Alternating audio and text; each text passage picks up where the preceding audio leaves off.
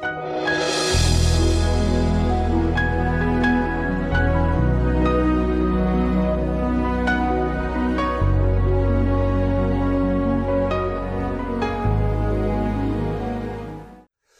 și bine ați venit la o nouă serie de învățătură pe un subiect foarte apropiat inimii mele și acesta este vindecarea fizică divină. Doresc de foarte mult timp să vorbesc despre acest subiect și acum am oportunitatea și privilegiul de a împărtăși niște principii puternice din Cuvântul Lui Dumnezeu despre vindecarea fizică care cred că vor afecta într-un mod pozitiv viața, atât viața dumneavoastră de creștini de zi cu zi, cât și viața altor persoane din viața dumneavoastră, familii, prieteni, uh, din jurul dumneavoastră. Și aș vrea să încep această primă sesiune, să intrăm deja în subiect, cu două întrebări.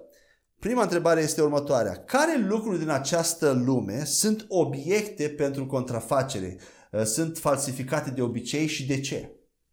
Și răspunsul este că lucrurile care sunt falsificate de obicei sau contrafăcute sunt lucruri de mare valoare, nu așa? Nu vom vedea niciodată hârtie igienică fals contrafăcută, pentru că hârtia igienică nu are așa o mare valoare. Însă vom vedea bani contrafăcuți sau falși, tablouri scumpe false, uh, bijuterii, diamante și aceste lucruri au mare valoare, de aceea sunt și contrafăcute de răufăcători. A doua întrebare este următoarea. Cum sunt aceste lucruri de valoare de obicei falsificate sau contrafăcute? În ce modalitate? Care este cel mai bun fals? Și răspunsul la această întrebare este că un fals bun este un lucru foarte asemănător sau similar cu originalul unde diferențele sunt foarte subtile și foarte greu de observat cu ochiul liber, nu-i așa? Probabil ați văzut în filme când cineva are un tablou scump și dorește să verifice dacă acel tablou care îl deține este originalul, trebuie să cheme un specialist care să se uite cu mare atenție și să vadă dacă acel tablou este într-adevăr original și nu este, un contra, nu este ceva contrafăcut. La fel cu bani. Când avem niște bani falși făcuți bine, uh, uh, nu ne dăm ușor seama că, că nu sunt originali. Și de ce am început această sesiune cu aceste două întrebări? Din cauza că diavolul falsifică sau contraface în aceeași manieră principii valoroase din Biblie cu lucruri foarte asemănătoare, care, dar subtile și dificil de observat la prima vedere, dar în final care sunt nebiblice. Și diavolul are o mare plăcere de a ține pe creștini în astfel de lucruri și el face această el falsifică sau contraface principii biblice în toate domeniile vieții noastre, dar am observat că în special în trei mari domenii, în trupul lui Hristos mondial, diavolul a aruncat, a adus foarte multă confuzie, încât creștinii au reacționat în două feluri. Ori au respins complet acel principiu sau acel lucru care este inclus în Evanghelie, de frică de a nu intra într-o extremă, sau au îmbrățișat fără să-și dea seama, într-un mod nevinovat, au îmbrățișat contrafăcutul sau falsul, care este foarte apropiat de, uh, de original, de ceea ce Dumnezeu a vorbit în Biblie. Și prin, prin acest lucru, în ambele, în ambele uh, categorii de oameni, diavolul a reușit să jefuiască, să, ne separe, să separe pe creștini de beneficiile puternice care sunt aduse de acele principii cu Cuvântul Dumnezeu, de moștenirea bogată care Dumnezeu a dat-o creștinilor și noi creații în Evanghelie și pentru care a plătit un preț scump prin sângele Fiului Său, singurului Său Fiul la cruce. Amin? De aceea, aceste trei, aceste trei domenii care cred că sunt mai multe, dar în special trei mari domenii sunt vindecarea fizică uh, divină, uh, prosperitatea financiară și vorbirea în limbi. Aceste trei domenii sunt foarte... Uh, uh, am observat că este multă confuzie în aceste trei domenii și creștinii, uh, cei mai mulți, se, se feresc să vorbească în profunzime sau în, cu claritate despre aceste subiecte. De aceea, aș dori să, prin cu ajutorul Duhului Sfânt, să aduc mai multă claritate din Cuvântul Lui Dumnezeu și în această serie voi vorbi despre vindecarea fizică divină și peste tot în, în sesiunile care urmează, când voi vorbi de vindecare, mă voi referi în mod special la vindecare fizică și nu la vindecare mentală, emoțională, spirituală, deși mentală este tot fizică. Mă refer, nu mă referi la acea, acea vindecare emoțională sau spirituală, dar în mod special la vindecare fizică. Amin? Și voi, aș vrea să încep, uh, uh, să, aș vrea să încep cu sfârșitul și să aduc două, două um, să spun două lucruri puternice, două declarații puternice despre vindecarea fizică divină, pe care le vom dovedi din Cuvântul Lui Dumnezeu în, uh, pas cu pas și aș, aș vrea să vă rog să nu vă panicați, pentru că s-ar putea pentru unii dintre voi să, e, să fie prea ieșit din comun, dar să aveți răbdare, pentru că tocmai acestea sunt subiectul acestei serii de învățătură și vom explica pas cu pas. Prima declarație este următoarea. Prima uh, declarație este că vindecarea fizică divină este gratuită și complet pe deplin inclusă în Evanghelie și în sacrificiul lui, în jertfa lui Iisus de la cruce, alături de iertarea păcatelor, de justificare și de sfințire, de sanctificare, dacă vreți. Voia perfectă a lui Dumnezeu pentru cei care sunt în Hristos este să trăiască în vindecare continuă atât pentru ei înșiși, cât și pentru alții din jurul lor, din jurul lor prin a vindeca pe oricine, oriunde și oricând. Aceasta este, acesta este unul din drepturile prin naștere, prin noua naștere în Hristos, este unul din drepturile creștinilor. Iar a doua declarație este că vindecarea fizică divină este o parte integrală a salvării sau a mântuirii și este o parte integrală din a fi născut din nou. Amin? Justificarea și, uh, înde- și îndepărtarea păcatelor este salvarea sau mântuirea Duhului, Spiritului nostru. Sfințirea sau reînnoirea minții este salvarea sufletului nostru, sau dacă vreți, a minții și a voinței și a emoțiilor noastre, sentimentelor noastre, iar vindecarea fizică este salvarea trupului nostru fizic. Cu alte cuvinte, salvarea sau mântuirea pe care noi am noi am, am primit-o printr-o simplă mărturisire cu gura și credința din inimă, este mult mai, uh, com, include mult mai multe lucruri. Nu include doar salvarea de la iad din, în viața viitoare, ci include foarte multe lucruri pentru viața de aici pe pământ. Include vindecare fizică, include prosperitate, include uh, sfințire, da? Include salvare înseamnă viața lui Dumnezeu însuși manifestată în toate domeniile vieții noastre de zi cu zi. Dumnezeu nu a dat o salvare care este doar pentru viața viitoare, iar aici ne-a lăsat să fim călcați în picioare și să îndurăm toate lucrările întunericului și să rezistăm până când ajungem în cer. Nu, Dumnezeu ne-a dat unelte, ne-a dat, prin eva- ne-a dat Evanghelia, ne-a dat această salvare care trebuie să se manifeste atât în trupul fizic, în, în uh, finanțele noastre, în relațiile noastre, în căsnicie, în copii, tot ceea ce, tot ceea ce uh, dacă vreți, atunci când păcatul a intrat în lume, cu el odată au intrat toate lucrările întunericului, cum ar fi frică, uh, lipsă, sărăcie, blestem, boală, toate aceste lucruri au intrat împreună cu, cu păcatul și au adus moarte, moarte spirituală și moarte fizică. Și când Biblia vorbește la Roman 6 cu 14 că păcatul nu va avea stăpânire asupra ta pentru că nu mai ești sub lege, ci sub har, acel, acel lucru înseamnă că păcatul, nu doar acțiunile păcătoase, dar păcatul în toată magnitudinea lui, care include uh, acțiunile noastre, acțiunile păcă, păcatele noastre, include uh, boli, include frică, include lipsă, include blesteme, toate aceste lucruri nu vor mai avea stăpânire asupra noastră pentru că suntem sub har, suntem sub puterea lui Dumnezeu, viața lui veșnică a lui Dumnezeu din tărâmul eternității, El a pus-o în Duhul nostru și prin acea viață ea se manifestă cu ajutorul Duhului Sfânt și aduce viață în toate domeniile uh, vieții noastre. Așadar, uh, această, această serie de învățături va fi despre vindecare și vom avea, vom parcurge 8 capitole mari Uh, și fiecare din aceste 8 capitole vor avea subcapitole, deci este o, o serie un, destul de lungă, dar eu cred că va fi foarte interesat. Vom avea ocazia să discutăm despre țepușul lui Pavel, despre care este atât de controversat și cred că data acest Duhul Sfânt va aduce mai multă claritate despre suferințele lui Iov, cu care vin foarte mulți creștini când e vorba de vindecare și multe alte lucruri foarte interesante. Aceste 8 capitole sunt următoarele. În primul rând vom defini ce este vindecarea fizică fizică și vom stabili cât, câteva adevăruri de, câteva adevăruri de bază care ne vor ajuta să interpretăm și să vedem lucruri prețioase despre vindecare. În al, în al doilea capitol mare vom discuta despre voia lui Dumnezeu despre, în legătură cu vindecarea divină, fizică. Apoi, în al treilea capitol, vom răspunde la câteva obiecțiuni, la câteva lucruri cu care, obișnuite cu care creștinii vin împotriva vindecării din Biblie.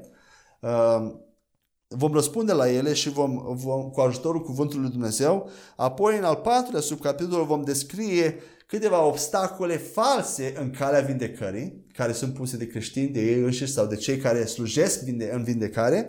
Apoi la capitolul 5 despre obstacole valide, obstacole care sunt într-adevăr niște obstacole biblice în calea vindecării. Apoi în al șaselea capitol vom învăța despre cum să credem, cum să creștem în credință. 7. Vom învăța despre principala lege a împărăției, legea de bază prin care funcționează împărăția lui Dumnezeu. Iar în final, la 8, vom învăța despre cum să slujim vindecarea într-un mod, de, uh, uh, cum să slujim într-un mod eficient vindecarea la alți oameni. Avem foarte mult de acoperit, dar, uh, va, încă o dată spun, va fi foarte interesant și cred că vom învăța foarte multe lucruri împreună. Acum, de ce avem nevoie să învățăm despre acest subiect? De ce ai vrea să înveți? Care este motivația din spatele? De ce ai vrea să urmărești atâtea ore de învățătură despre acest subiect? Eu cred că un motiv foarte evident este că fiecare din noi avem, cel puțin o dată în viață, dar este foarte conservator. Avem nevoie aproape zilnic, dacă nu, avem, avem foarte des nevoie de vindecare. Pentru că bolile atacă toți oamenii. Pentru că trăim într-o lume care este uh, uh, stăpânită de într-o lume care are tendințe naturale spre moarte, spre întuneric din cauza păcatului, din cauza este o împărăție în care este o lume căzută în care păcatul domnește în general, dar creștinii au puterea să, să trăiască deasupra. Și pentru din cauza aceasta, bolile atacă și creștinii, atât creștinii cât și oamenii care nu sunt în împărăția lui Dumnezeu. Uh, acesta este un motiv. Al doilea este pentru că vindecarea fizică divină este gratuită și este inclusă în Evanghelie. Este dreptul nostru, este uh, moștenirea noastră pe care Dumnezeu, Tatăl nostru, ne-a dat-o la cruce prin Hristos Isus, pe lângă iertarea de păcate. Și este păcat să nu beneficiem de acest, acest dar, pentru că în cer nu vom mai avea de face cu boli, nu vom mai avea de face cu uriași, nu vom mai avea ce să învingem, pentru că vom fi în prezența lui Dumnezeu, acolo nu vor mai fi obstacole. Evanghelia își arată puterea în mod special aici pe pământ, pentru că aici trebuie să învingă boala, aici trebuie să învingă sărăcia, aici trebuie să învingă blestemele, și să trăiască deasupra. Și vreau să vă spun că singura suferință, uh, tot, orice fel de suferință, dacă vreți, este o lucrare a întunericului, este o lucrare a diavolului care trebuie biruită cu ajutorul cuvântului, cu ajutorul Duhului Sfânt de noi. Trebuie înfrântă, nu îndurată, ci înfrântă. Singura suferință care face excepție de la această regulă este persecuția pentru numele lui Isus, despre care Biblia ne spune că este o onoare să o îndurăm. De ce? Pentru că, în primul rând, aduce glorie lui Isus Hristos și lui Dumnezeu, că îndurăm din cauza numelui Său. Iar, în al doilea rând, uh, persecuția de obicei este un fel de suferință și este o lucrare a întunericului care vine prin alți oameni. Cu alte cuvinte, este implicată voința a liberă a altor oameni, oameni care chiar dacă sunt împotriva lui Isus momentan, împotriva Bibliei, împotriva lui Dumnezeu și te persecută pe tine, ei totuși sunt iubiți de Dumnezeu. Așa cum Dumnezeu a iubit pe toată lumea, încât a dat pe singurul lui Fiu să moară pe cruce, Dumnezeu iubește pe acei oameni, te iubește pe tine și ne cheamă și pe noi să iubim, chiar dacă ne persecută. De aceea, persecuția este o lucrare a întunericului care Dumnezeu ne cheamă să o îndurăm. Dar toate celelalte lucruri, cum ar fi bolile, curabile sau incurabile, lipsa, sărăcia, frica, blestemele, depresii, mânii, obiceiuri păcătoase, dependențe de drog, dependențe sexuale, sexual, imoralitate sexuală, toate aceste lucruri sunt lucrările diavolului care nu suntem chemați să le îndurăm, ci să le punem sub picioarele noastre și să le învingem, să le să fim să stăpânim asupra lor. Amin? Uh, aceasta ar putea să fie ceva nou pentru dumneavoastră, dar uh, persecuția, dar și chiar și persecuția în anumite cazuri, dacă noi alegem, poate fi, uh, poate fi învinsă, poate fi evitată. dar este o onoare de a uh, vedem pe Ioan care a fost izolat în, în insula Patmos și acest Ioan a, a fost, uh, romanii au încercat să-l omoare de nu știu câte ori, l-au pus în ulei fiert și nu murea. Și pur și simplu au trebuit să-l exileze. La fel cei trei tineri în cuptorul cu foc. Au trecut prin persecuție, dar au evitat persecuția pentru că Dumnezeu a intervenit și au trecut biruitor și chiar și peste persecuție. Dar aceasta este un fel de suferință care uh, îl putem îndura cu onoare pentru gloria lui Dumnezeu. Așa că, dar sper că uh, un alt motiv este că sunt foarte multe, un alt motiv pentru care a, ar trebui să fim motivați să învățăm despre acest subiect este că sunt foarte multe boli incurabile care nu pot fi vindecate decât prin puterea lui Dumnezeu. Doctorii sunt aliații noștri. Ei caută soluții la boli prin metode naturale și niciodată n-ar trebui să uh, îi dăm la o parte sau să spunem că nu, noi credem în Dumnezeu. Ei sunt cu noi împreună, au același scop bun, dar doctorii au o limită. Însă Dumnezeu nu are limită. Orice, orice boală, orice, um, orice uh, orice infecție, orice boală este inclusă și poate fi vindecată de puterea lui Dumnezeu. Amin? Haideți să începem să de, uh, intrăm în primul capitol, prima secțiune mare care se intitulează Adevăruri fundamentale și definiții. Și prima sub, uh, primul subcapitol din, acest, uh, sec, din această secțiune mare se intitulează Cuvântul lui Dumnezeu este autoritatea finală. Ce vreau să spun cu acest lucru? Cuvântul lui Dumnezeu este autoritatea finală în orice parte a vieții noastre. Vedeți, întotdeauna va, va exista un conflict și o prăpastie sau o tensiune între ceea ce cuvântul lui Dumnezeu spune că ar trebui să se întâmple în viața noastră și ce ar trebui să experimentăm și ceea ce se întâmplă pe teren, în, în, în viață, în ceea ce vedem, ceea ce auzim, ceea ce simțim, în experiența noastră de multe ori va fi un conflict și în special în domeniul vindecării fizice și o să explic de ce.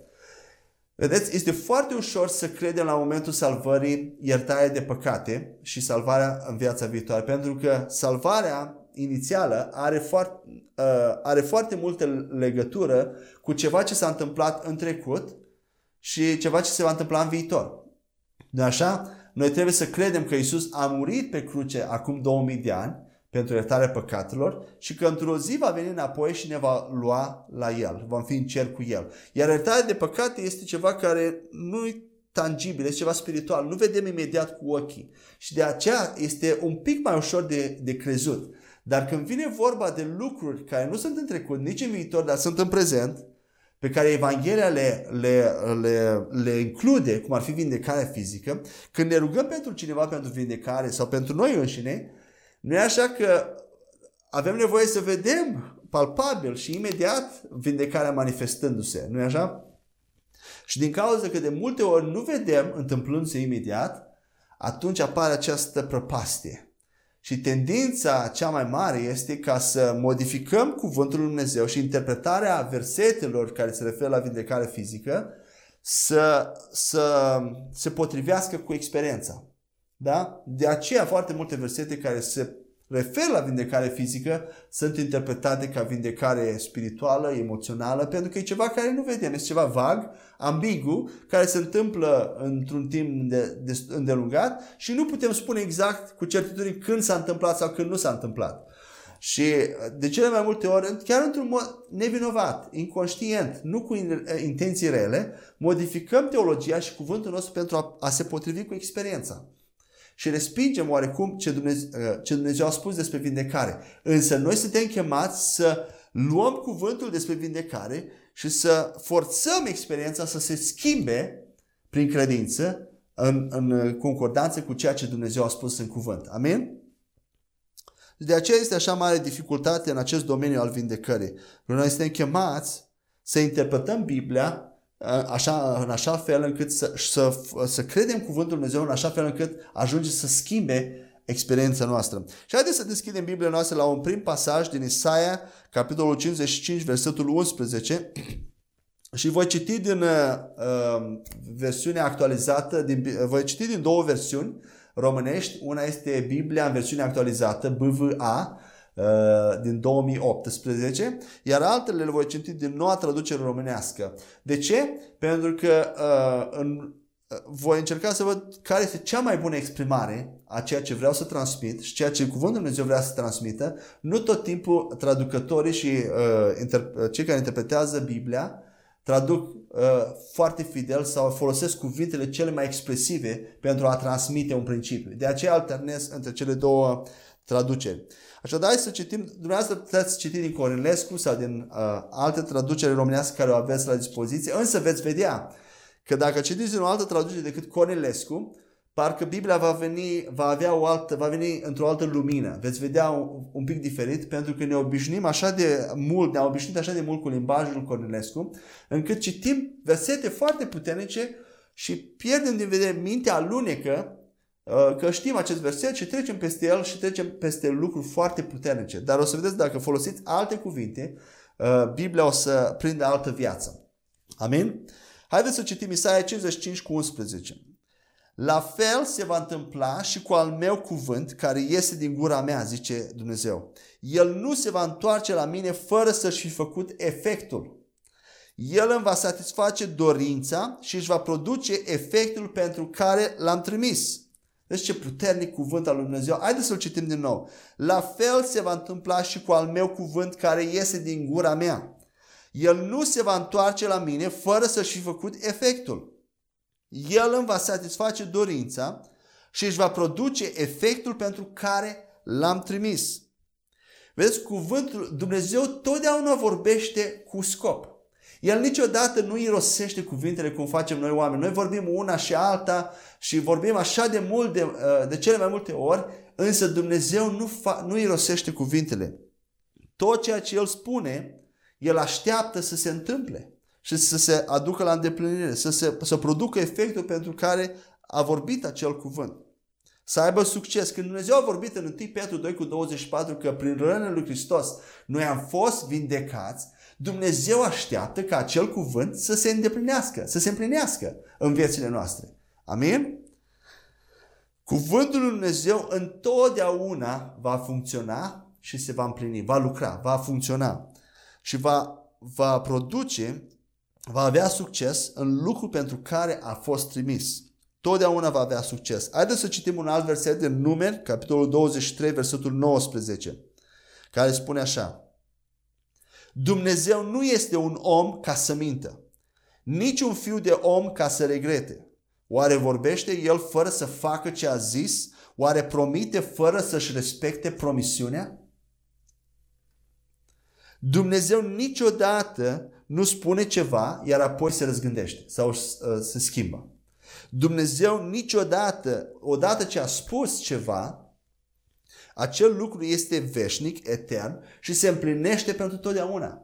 Dumnezeu niciodată nu se răzgândește, niciodată nu schimbă ceea ce a spus odată. Amin?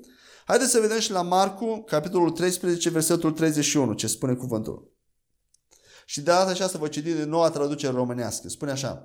Cerul și pământul vor trece, însă cuvintele mele nici de cum nu vor trece.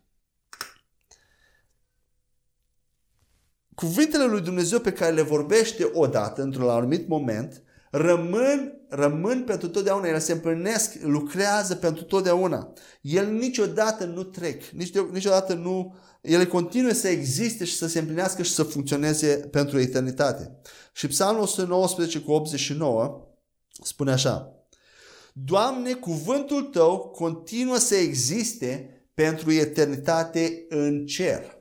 În engleză spune cuvântul Tău este stabilit în locurile cerești pentru eternitate. Vedeți, cuvântul Lui Dumnezeu este pentru totdeauna stabilit, este decis, este ferm. Continuă să existe pentru eternitate în locurile cerești, în tărâmul ceresc. Nu există nicio schimbare și nicio îndoială asupra celor cuvintelor. Nici o creatură, nici un înger sau o creatură cerească se, îndoi, se îndoiește de că ceea ce Dumnezeu a spus nu se va împlini. În cer nu există îndoială. Îndoiala și uh, îndoiala asupra ceea ce a spus Dumnezeu există pe pământ. Și aici este unde noi trebuie să, uh, să, să forțăm acest cuvânt, să-l, să-l stabilim pe pământ așa cum este și în cer. Amin? Ceea ce Dumnezeu a spus rămâne valid și funcționează pentru totdeauna, iar noi avem chemarea să aducem acel cuvânt, acea voie al lui Dumnezeu și să o facem să se împlinească aici pe pământ. Amin? Asta ne spune și Isus în rugăciunea, în rugăciunea Tatăl nostru din Matei 6 cu 10. Dacă aveți, des, dacă aveți deschis, haideți să citim. Isus se roagă așa. Citesc din noua traducere românească. Vie împărăția ta, facă-se voia ta, precum în cer, așa și pe pământ. Ce spune Isus aici? Voia care Dumnezeu a vorbit-o în cer, trebuie să se facă și pe pământ. Noi, și noi, Dumnezeu vrea ca ceea ce El a vorbit în cer să se întâmple și pe pământ, așa cum este în cer. Amin? Și aici intervenim noi. Și Psalmul 138, versetul 2 spune așa, tot din noua traducere românească. Mă voi închina în templul tău cel sfânt și voi aduce mulțumiri numelui tău pentru îndurarea ta și pentru credincioșia ta, căci ți-ai înălțat cuvântul mai presus de orice nume al tău. Vedeți, reputația unei persoane este foarte strâns legată și dependentă de cuvântul acelei persoane, de cât de mult acea persoană își ține cuvântul odată ce a promis ceva. Um, în alte cuvinte, numele tău este atât de bun în măsura în care tu ții cuvântul. Nu e așa că am întâlnit toți persoane care uh, promit mult și spun lucruri mari, dar apoi știm, chiar în acel moment când ei vorbesc, știm că nu se vor ține de promisiune. Pentru că de cele mai multe ori am văzut că vorbesc și nu fac. Și mie personal nu plac astfel de oameni și încerc să nu fiu un astfel de om și probabil nici dumneavoastră nu vă plac astfel de oameni. De ce? Pentru că nu te poți baza pe astfel de oameni. Nu sunt de încredere astfel de oameni. Numele și cuvântul acelor persoane n-are nicio valoare. Așadar, numele unei persoane, reputația unei persoane, o persoană este vorbită de bine atunci când își ține cuvântul. Și acesta este o calitate extraordinară. Ce ai vorbit? Să te ții de cuvânt. Și să nu vorbești în vânt, să vorbești lucruri care, nu, care știi că n-ai să le împlinești sau n-ai să le faci. În aceeași manieră, Dumnezeu este Dumnezeu în măsura în care El își ține cuvântul.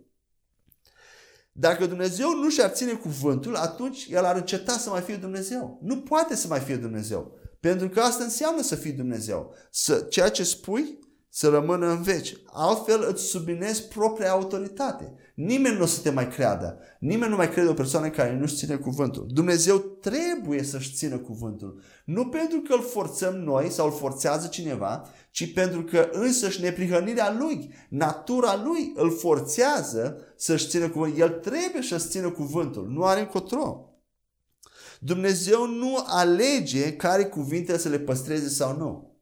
El nu are această, uh, uh, cum se cheamă, acest lux să aleagă din cuvintele care le-a spus care să le țină și care nu. Dumnezeu are dreptul și abilitatea să aleagă cuvintele pe care El vrea să le spună. Vedeți? El are această putere să aleagă.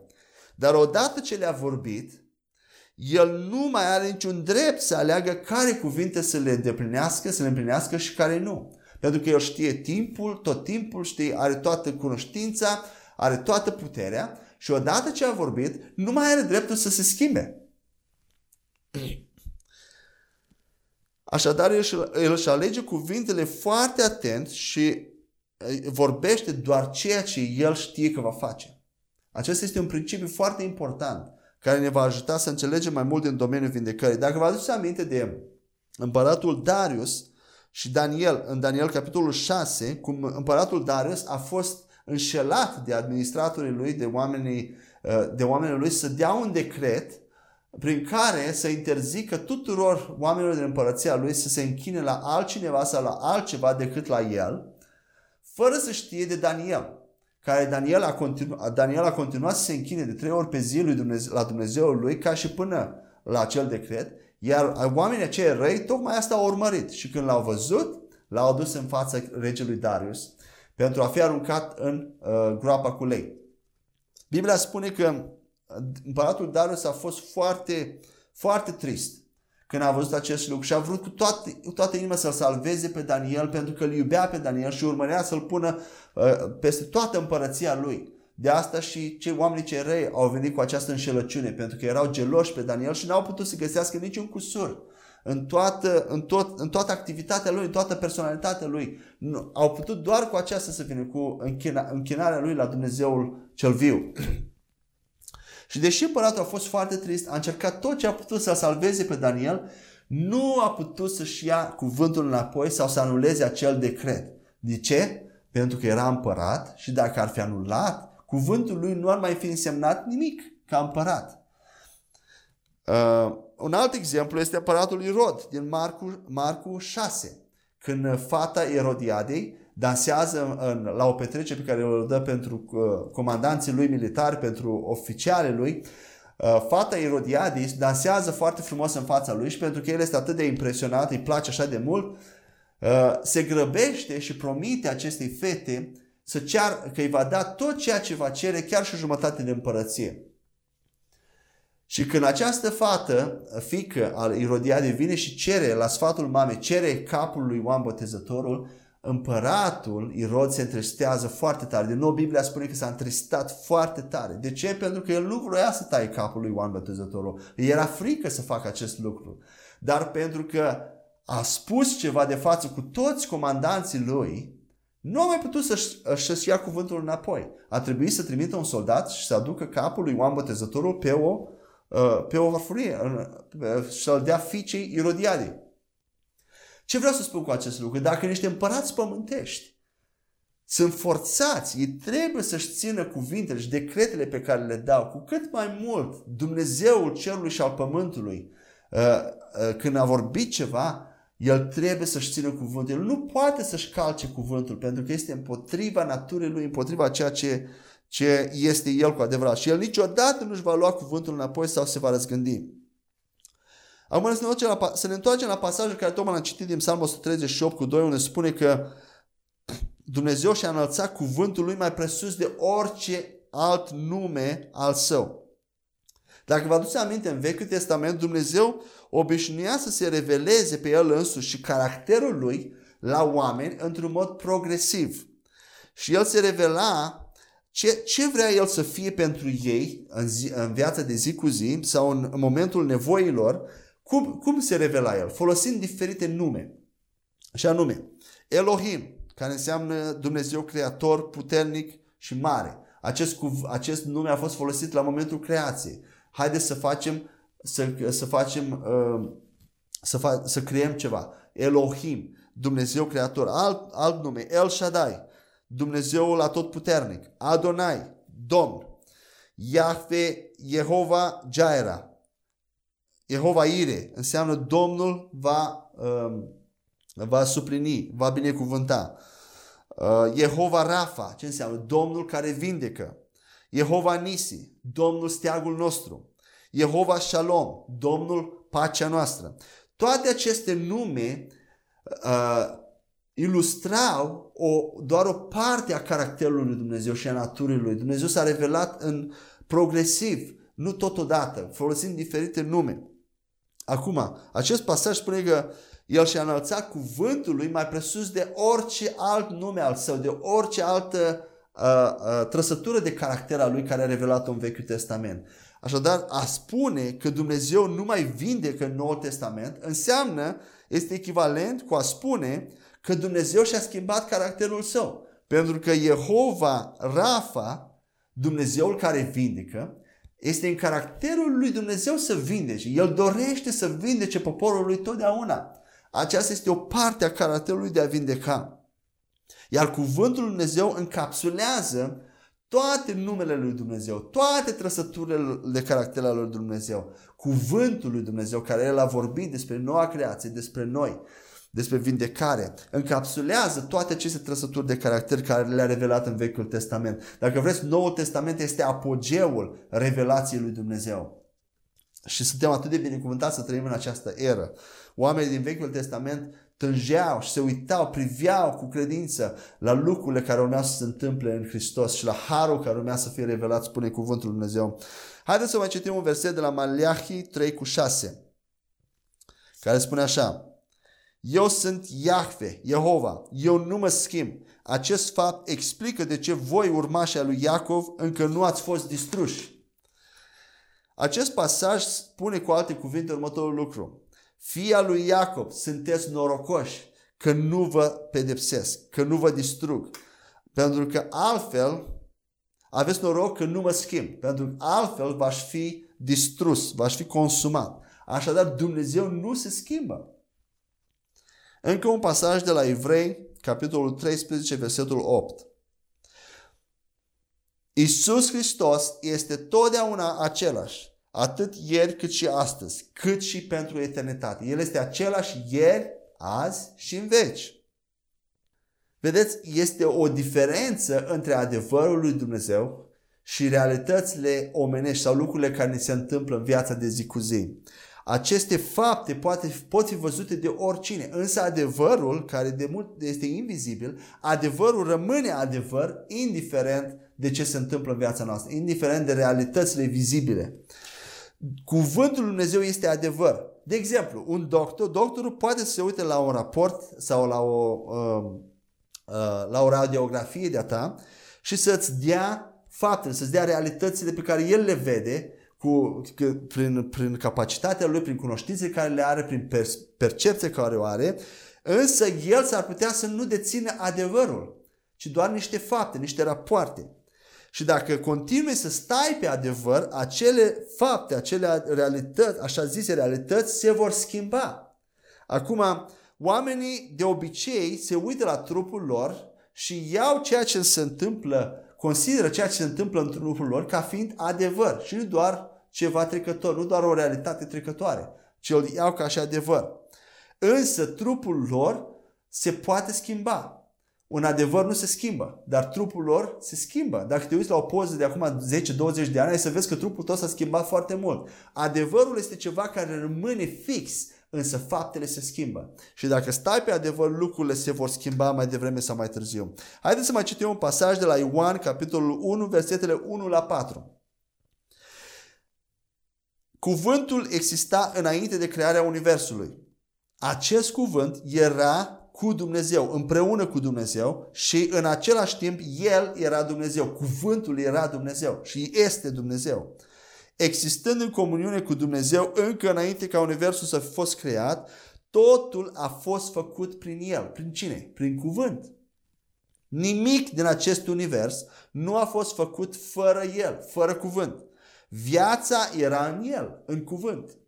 Și această viață era lumina oamenilor. Puteți să vă imaginați că același cuvânt al lui Dumnezeu care a fost vorbit despre vindecarea noastră este același cuvânt care a fost de la început și prin care Dumnezeu a creat toate lucrurile și tot acest univers, toată lumea. Același cuvânt. Același cuvânt are viață. Același cuvânt. Cuvântul care a fost vorbit despre vindecare are exact aceeași putere ca și cuvântul care a creat lumea aceasta. Vă puteți imagina acest lucru? Aceeași putere. Acest cuvânt despre vindecare doar stă acolo în, în, în tărâmul spiritual, în atmosfera invizibilă, în locurile cerești, stă acolo și așteaptă, el a fost vorbit, el este în ființă, este activ, dar așteaptă să fie crezut și aplicat prin, prin declarație, prin, să fie crezut, să fie folosit pentru vindecarea noastră și a celor din jur prin a fi crezut și prin a fi vorbit. El stă acolo, este ca o lege, ca un adevăr care a fost vorbit și se împlinește zi de zi, noapte de noapte, clipă de clipă. El este pentru eternitate, se împlinește. Și El așteaptă ca noi să-L folosim, să ne aliniem cu acest cuvânt ca să profităm, să beneficiem de vindecarea fizică. Este așa, de, este așa de minunat cuvântul Lui Dumnezeu și sunt așa de entuziasmat de cuvântul Lui Dumnezeu. Haideți să mai citim încă un pasaj de la Evrei 4 cu 12 despre cuvântul Lui Dumnezeu, care spune așa. Cuvântul Lui Dumnezeu este viu și acționează. El taie mai bine decât o sabie cu două tăișuri, despărțind sufletul de spirit și oasele de măduva lor. Acest cuvânt evaluează gândurile și intențiile noastre. Vedeți, cuvântul Lui Dumnezeu este o, o entitate vie care acționează, care, este, uh, care lucrează, este activă, este gata să fie folosit pe, prin a fi crezut și prin a fi vorbit. Cuvântul Lui Dumnezeu nu este doar o entitate, este și o armă. este o sabie, este o armă puternică cu care tăim este mai tăitor decât orice sabie cu două tăișuri. El poate să taie, să taie boala ta, să taie lipsa ta, să taie sărăcia ta, să taie frica ta. Cuvântul Lui Dumnezeu în gura noastră este, este cea mai puternică armă. Noi nu ne dăm seama și luăm așa de ușor cuvintele noastre, dar cu cuvintele care le vorbim cu credință și care sunt cuvântul Lui Dumnezeu, au puterea să taie lucrurile întunericului, lucrările diavolului, lucrările întunericului din viața noastră și din viața altora. Cuvântul lui Dumnezeu este o armă puternică și este activ. Îmi place cum spune. De asta spuneam mai înainte. Cuvântul care a fost vorbit rămâne activ pentru eternitate. Exact cum e ziua și noaptea. Ziua și noaptea. El mereu se întâmplă atunci când contextul potrivit este folosit. La fel ca curentul electric. El a existat din totdeauna ca și lege în univers. El a fost creat încă de la început. Însă a trecut ceva timp până oamenii au descoperit cum funcționează, în ce context, după ce legi funcționează și el acum este repetat mereu. Când vrem să producem curent electric, știm ce trebuie să facem ca să producem. Și îl producem tot timpul, oricând, pentru oricine și uh, uh, în orice timp, în orice loc. Amin? La fel este cuvântul lui Dumnezeu. El este un adevăr stabilit, este o lege stabilită, este activ în univers, în locurile cerești pe pământ, pe pământ, însă este nevoie să înțelegem cum funcționează, să ne aliniem la el, să-l credem, să-l vorbim și astfel se va manifesta în viețile noastre. Amin? Și ne apropiem de încheierea acestei prime sesiuni și aș vrea să mai citesc un ultim verset din Matei, capitolul 22, versetul 29, unde spune așa. Isus răspunzând le-a zis, sunteți rătăciți pentru că nu cunoașteți nici Scripturile, nici puterea lui Dumnezeu. Vedeți, trebuie să cunoaștem atât Scripturile cât și puterea lui Dumnezeu. Dacă cunoaștem numai Scripturile și avem multă doctrină, multă uh, cunoaștere, multă uh, educație, școli și nu cunoaștem puterea lui Dumnezeu, vom intra, vom, mai devreme sau mai târziu vom aluneca în eroare. De ce? Pentru că dacă n-ai văzut niciodată puterea lui Dumnezeu, n-ai experimentat-o, vei, de obicei vei modela cuvântul lui Dumnezeu după experiența omenească. Și nu astfel nu vei vedea niciodată puterea lui Dumnezeu. Dacă ai numai puterea lui Dumnezeu, dar nu ai cunoștință în toate celelalte domenii, ale, să ai cunoștință chiar despre viața creștină, dar despre lucruri în care manifesti putere, cum ar fi vindecare, atunci nu vei putea susține pe termen lung acea putere. Așa am văzut foarte mult și dumneavoastră probabil ați văzut foarte mulți oameni al lui Dumnezeu care au primit un dar de vindecare, un dar de credință și au funcționat în el pentru un timp, dar pentru că nu au avut destulă cunoștință, destulă revelație uh, în acel domeniu, dar și în alte domenii, mai devreme sau mai târziu au alnecat și nu au putut susține acel dar pe termen lung. În alte cuvinte, ei au cunoscut faptele lui Dumnezeu, dar n-au cunoscut căile lui Dumnezeu, modalitățile lui Dumnezeu, felul în care Dumnezeu funcționează, cum gândește Dumnezeu, cum funcționează acel cuvânt ca să poată fi, trans, să poată fi transmis și la alții și, alții și alții să poată face același lucru care tu îl faci. Vedeți, Dumnezeu nu lucrează doar prin anumiți oameni în Noul Testament uh, care au o anumită ungere sau o anumită chemare, un anumit dar. Da, El lucrează de, uh, uh, când și când, în anumite timpuri, prin astfel de oameni, dar uh, intenția lui Dumnezeu, visul lui Dumnezeu este ca toți creștinii să, să umble, să trăiască ca și Isus Hristos pe pământ. De aceea Iisus Hristos a murit și a fost îngropat, sămânța aceasta a fost îngropată, ca apoi să fie mai mulți Hristoși, nu doar unul singur, și toți să fie uh, umpluți cu puterea invizibilă a Duhului Sfânt, astfel încât să mergem în lume și să facem aceleași lucrări pe care Iisus Hristos le-a făcut. Aici a fost planul genial al lui Dumnezeu. De aceea este nevoie să avem și cunoștință, dar și puterea lui Dumnezeu și de aceea ne luăm timp să studiem acest subiect al vindecării, să înțelegem cum funcționează, ce a vorbit Dumnezeu exact, să putem fi de plin convinși de ceea ce Dumnezeu a vorbit și să umblăm cu încredere, cu îndrăzneală, să comandăm bolii, să, să, pentru că atunci uh, ai credință, poți să ai credință când ești sigur de ce Dumnezeu a vorbit, de ceea, de ceea ce este dreptul tău, ce ți se cuvine, ce anume, ce, ce anume trebuie să funcționeze. Amin? Și atunci, uh, înțelegând aceste lucruri cum funcționează, vom vedea într-o măsură crescândă puterea lui Dumnezeu manifestându-se în viața noastră și în viața altora din jurul nostru. Uh, ne vom opri aici, așadar astăzi am, am început primul capitol, adevărul fundamentale și definiții și ne-am ocupat de primul subcapitol, cuvântul Lui Dumnezeu care este autoritatea finală. În sesiunea următoare vom continua în acest capitol cu uh, mentalitatea noii creații, uh, un alt subcapitol, și apoi vom defini ce este vindecarea fizică vindecarea divină fizică. Până la următoarea sesiune mă rog ca Dumnezeu să vă binecuvinteze și să vă dea mai multă revelație din lucrurile Lui, din, uh, din, din cuvântul Lui, care să, care să vă îmbunătățească viața, care să, să, să aducă victorie în viața dumneavoastră de zi cu zi și să fie o mărturie pentru alții din jurul nostru, să facă Evanghelia Lui Dumnezeu atractivă uh, pentru ei. În numele Lui Isus, Dumnezeu să vă binecuvinteze.